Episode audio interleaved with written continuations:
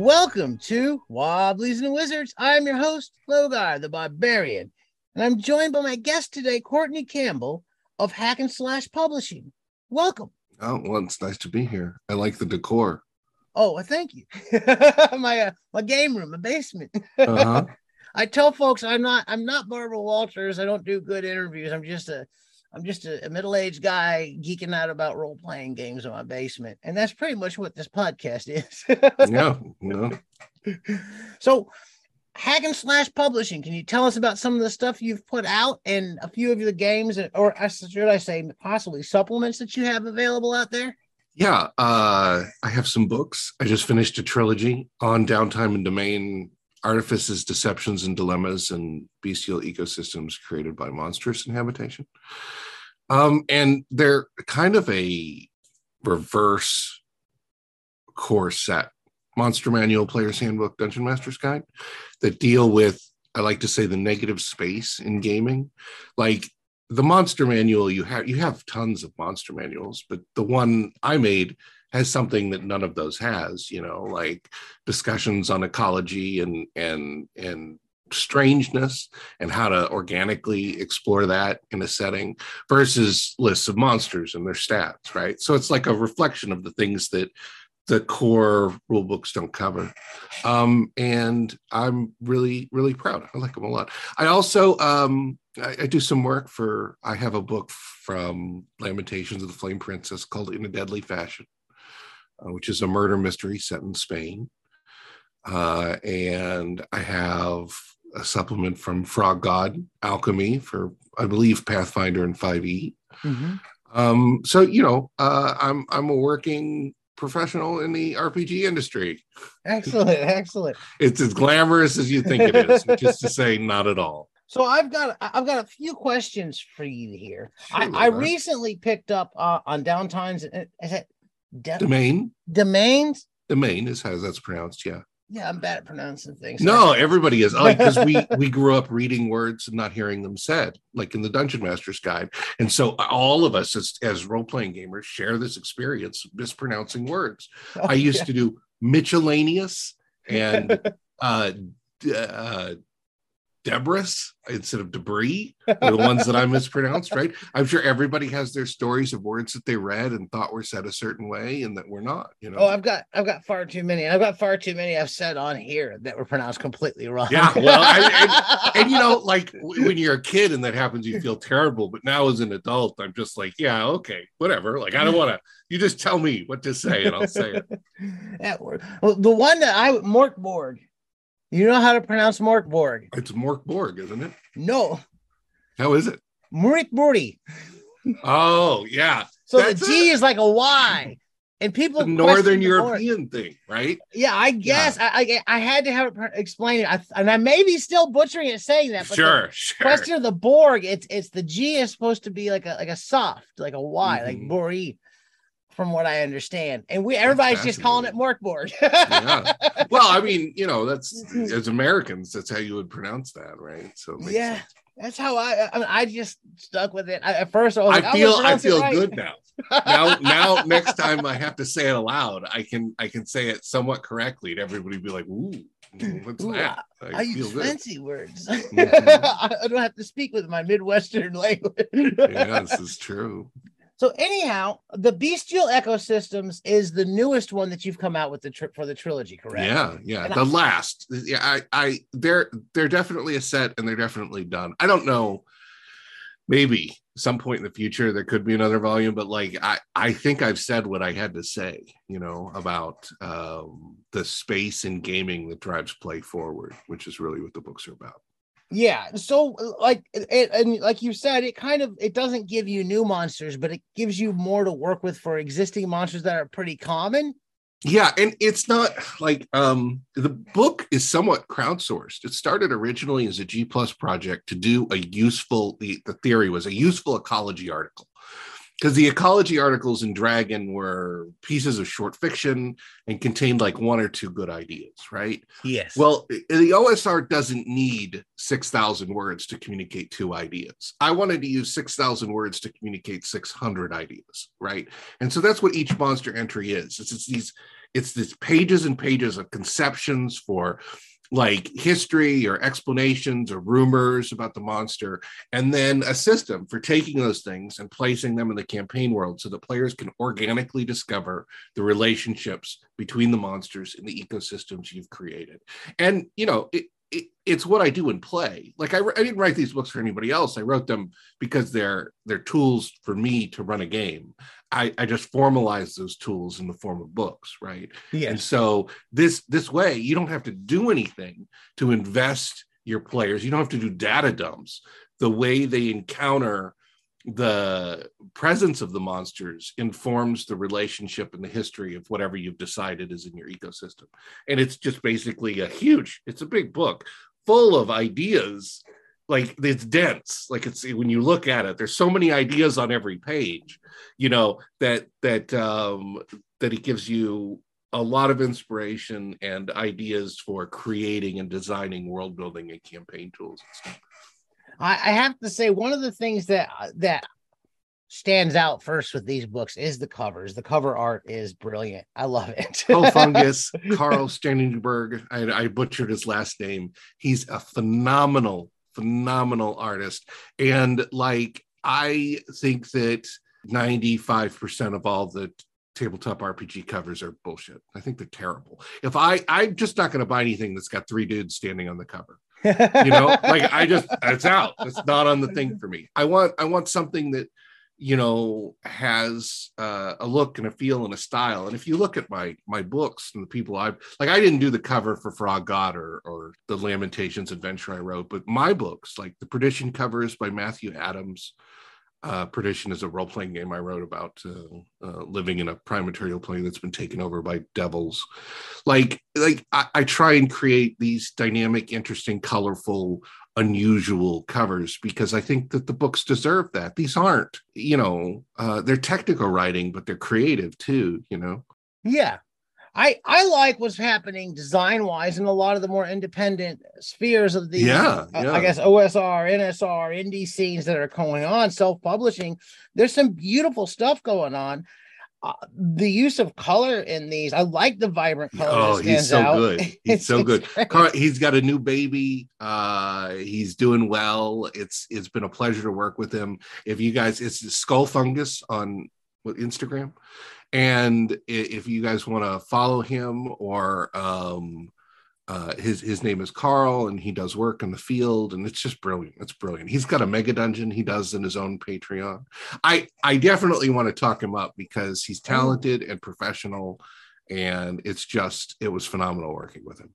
I'm I'm curious about that that mega dungeon. I'm a big mega dungeon. Yeah, he fan. draws these. he draws the style of maps and the cover as the levels and stats them out for a mega dungeon. So it's really really a cool Patreon. Excellent.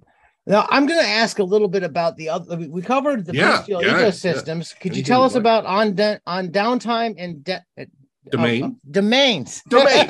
Yeah that's domain. a it's a it's an archaic spelling for domain like a, an area that you oversee right? Yes. Uh it's it's about like so it's a it's a player's handbook without any classes or combat rules basically. It's like what is going on during the non-adventure parts of play that drive the adventure parts of play? And so it's it's it's a it's a modular systemic approach to giving the players non adventure goals that affect and allow and enable their ability to adventure.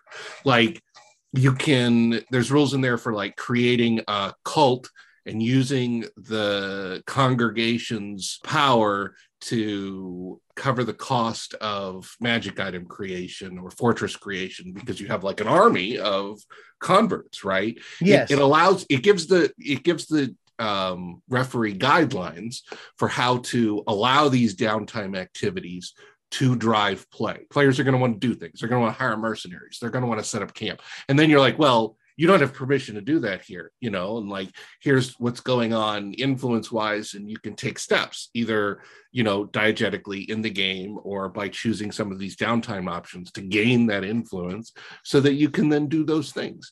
And um, it's really a tool set for for uh, DMs to not have to work so hard to present players to the adventures, but rather motivate the adventures themselves through the environment so that they have goals that they want to accomplish. I, I appreciate that. I do. I, I, think that's that's stuff that I'm I've been trying to get my players kind of more into doing instead right. of me being like, hey, you have to hey, there's so and so wants you to save the day kind of uh-huh, stuff. Yes, yes. Is that really how it works in reality? I'm not sitting here at home flipping through the TV. Someone comes knocking on the door. Hey, yeah, you come save. Like if I'm gonna get into something, I got to go out and actively be involved and try to get yeah, into it. Yeah. So like, I like that. yeah. Well, I, I, the players they they uh it's a good first start. You've got a quest, you go on an adventure, but then during the quest, things happen. And so that NPC you meet and the events that happen, the book helps you integrate those into like a living world. Then the players are going to have their own desires from the adventure they just went on and their opinions. Like that guy's yes. a jerk, or we want to help Bobo the Goblin, or whatever. And then it gives them some guidelines as players for how specifically they can do that. There's a ton of stuff, cool stuff in there too. Like I'm a big fan of like the A-Team bricolage you know, where they build the van up, you know, yes. in the episode. yes. And and so there's rules in there for creating vehicles and like uh, like things that players want to do, like build a base or build a tank or build a like a like some sort of magical vehicle or or build a castle and like options for those things, really, really giving them the opportunity to be active in the high fantasy realm instead of just agents of other forces to be a force themselves is kind of what the book is about. So uh, just a so that's what it's about. Could you give us some examples of what because they have like they have different sections here. You got activities and labors character and people uh, wealth and prosperity construction influence and then you got quite a few a- appendices. Uh-huh. Could you give people an idea of, of of examples of what you're talking about within the book, specific points that might be of interest? Be like, hey, I well, definitely again, want to check that out. yeah, it was it was a tool for me, right? So like in the people and characters, I'm constantly needing to come up with mercenary companies and NPCs in towns, and I don't want a table that says 2d4 rats Yes. I want the seed. I want a seed of like something going on there. And so, you know, like there were a lot of people that worked on the project that provided little bits. So there's that o- o- organic sort of, it's not all coming from the same voice. You don't get a lot of repetitiveness of ideas. You get, you know, like different things. And so those tools are there, like in the sessions to uh, allow DMs to very easily create you know these dynamic these living environments you know and give them to the players.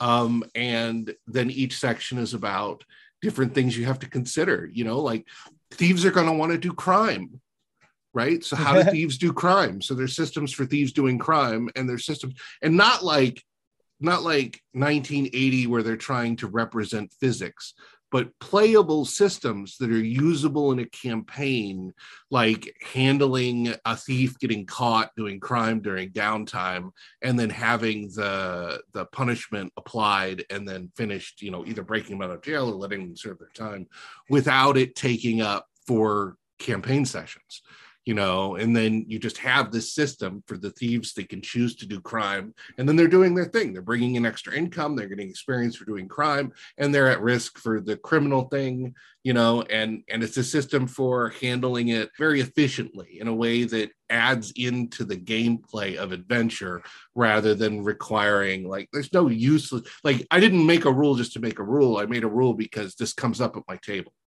right? Yes. And this is how we resolved it. Uh, the one that I don't, so I've only got two of the three. Uh, two out of three ain't bad, I think Meatloaf mm-hmm. said. Yes, it's true.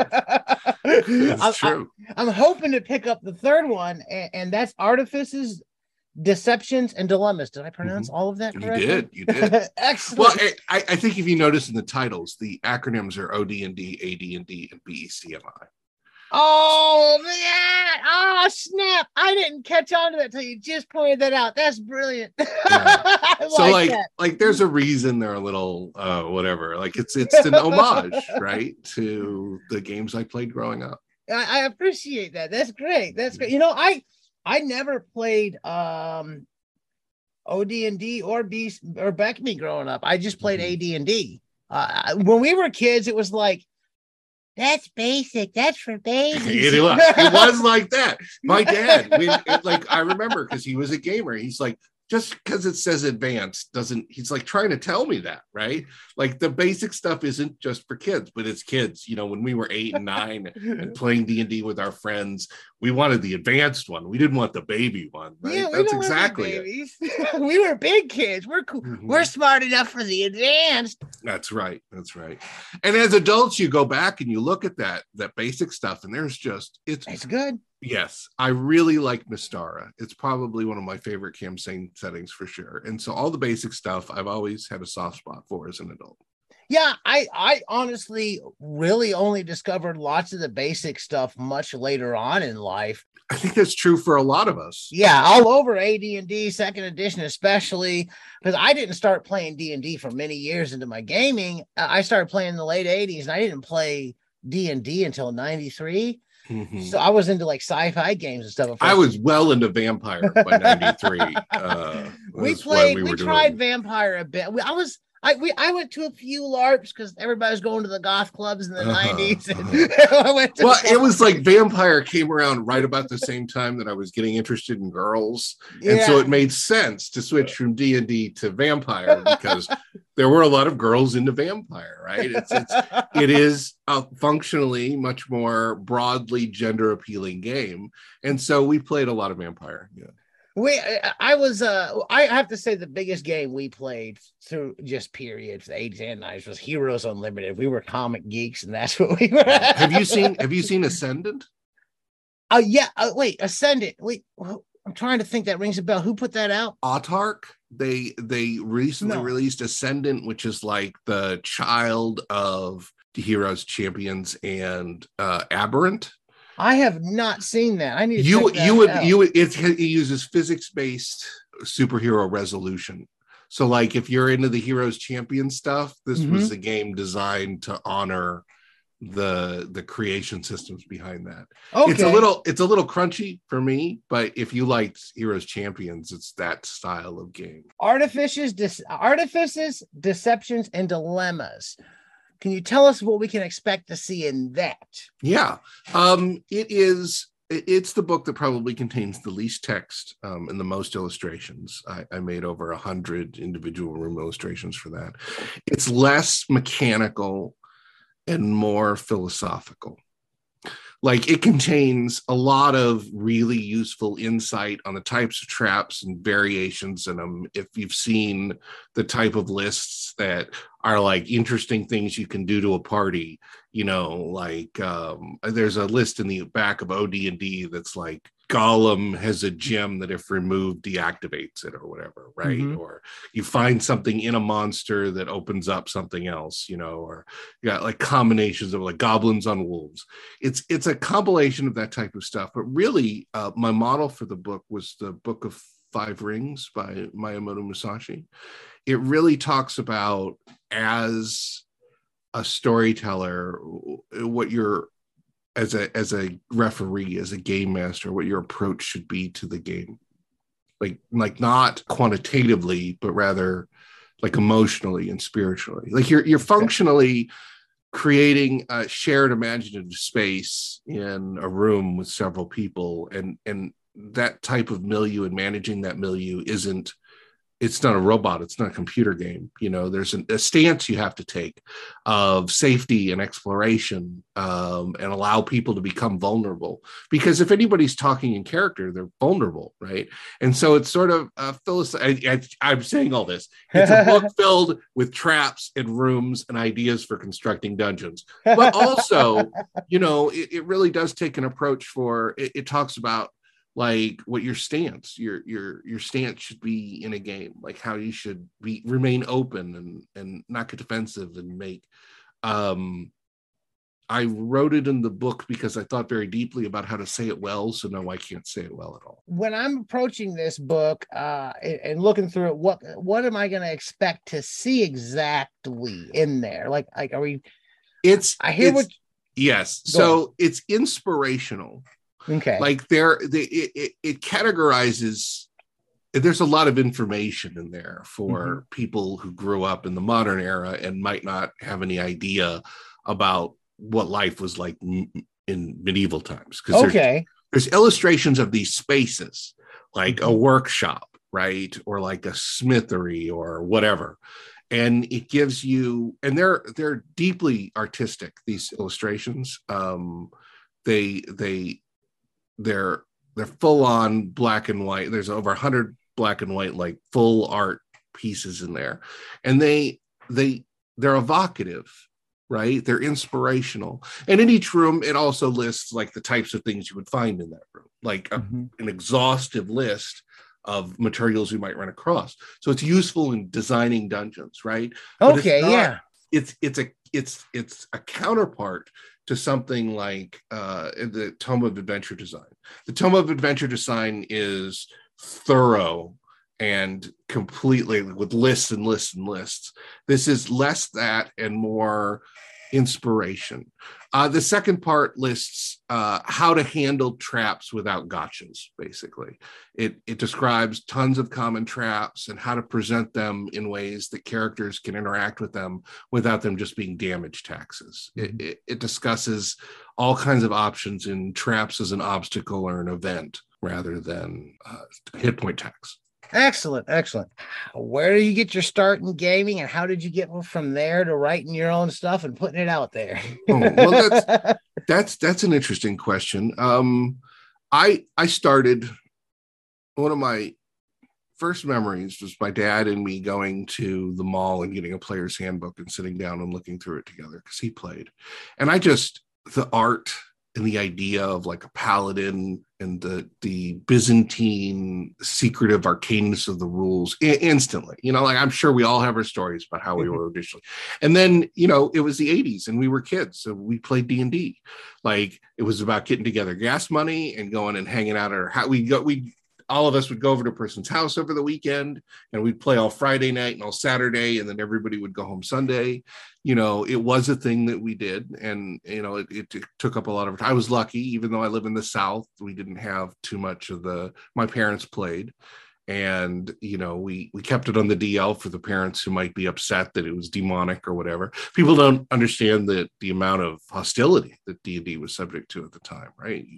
You were looked at as as like in the south certainly as if you were evil. Um, i know you hear people talk about it but it was like systemic. It was an issue. Like it had to be addressed if you were going to play d&d like what are the parents going to say and stuff? And then um you know i i've always been interested in writing but here's the thing is that writing is very hard and i was very bad at it. I don't think i wrote anything good until after my first decade of writing daily right?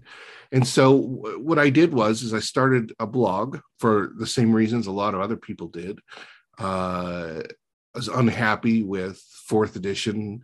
I thought that the way we played d&d wasn't represented by the way that d&d was being created and presented.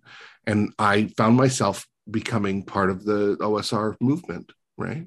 And now i don't know that i would associate I, I write stuff for classic gaming stuff but i also do modern things. Um, you know there's some baggage associated with that now. And yeah. but the point is is that it was a community of people who really enjoyed playing as an adventure filled with risk rather than as like a tactical exercise in character building right? Yeah. And and it was it was there was a zeitgeist and it was popular and i wrote a popular blog and i became a better writer. And then one day i had an idea for really kind of collating a lot of the npc uh, rules and ideas that were there in the old school gaming stuff. And i wrote a book called on the non-player character. And i then realized that you could make a, a living doing this not a good living but you could make rent you know you could you could survive. And it is a job. I don't want anybody to think that it's not. Like like it took a decade to get alchemy published. Like uh, the wheels of publication did not turn quickly. I feel that i've been very lucky and that i have an audience. But the way i built the way i have that audience is i produced content for free five days a week for 10 years. Mhm. so if you're willing to do that, you can find a following. Uh, it's not it's not like a thing you break into. It's just it's like you do it for so long that people eventually are like, well, I guess we should pay you. It's like the Lego guy, right? His job is building the Lego structures. Well, how did he get that job? Well, he built Lego structures until Lego's like, you know, fuck, we should pay that guy. Like, you know, he works for us now. Like, that's that's how you do it. I don't know what to tell you about. It's not like it works well for me. Um, I'm schizophrenic. Uh, so it's it's super useful that I have a job that doesn't force me to interact uh, with the wider world. I don't think a lot of people a lot of people might have like daydreams about being a writer or being successful, but functionally, they have to understand that what that means is that you spend 12 hours alone every day, because that's what writing is. It's sitting and thinking.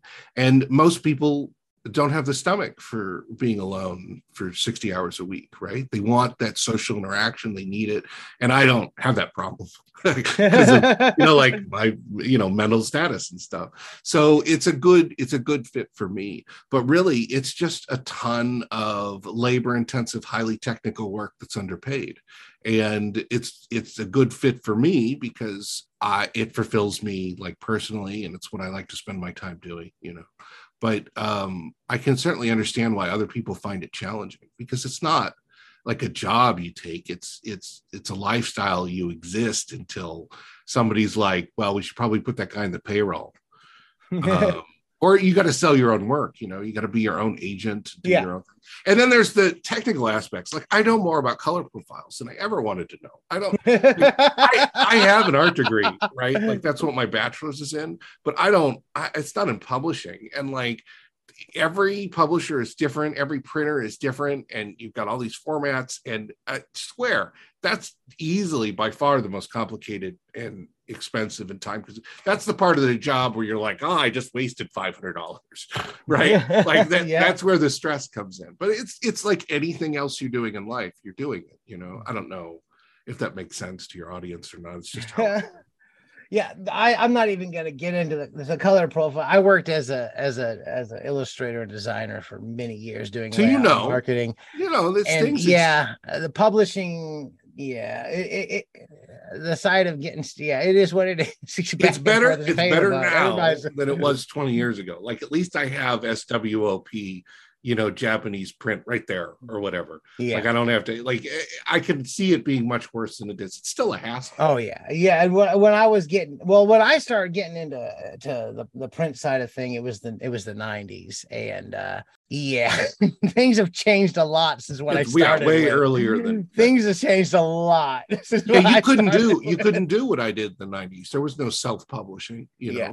You'd yeah. have to go order books and have like a distribution network and everything else. Well, I did. I self-published small publications in the '90s, mm-hmm. and I had to have access to, you know, I had to burn plates. I had to have access to like big, big giant yeah. print printer. Yeah. I had a huge. My first yeah. self-published thing was is in high school.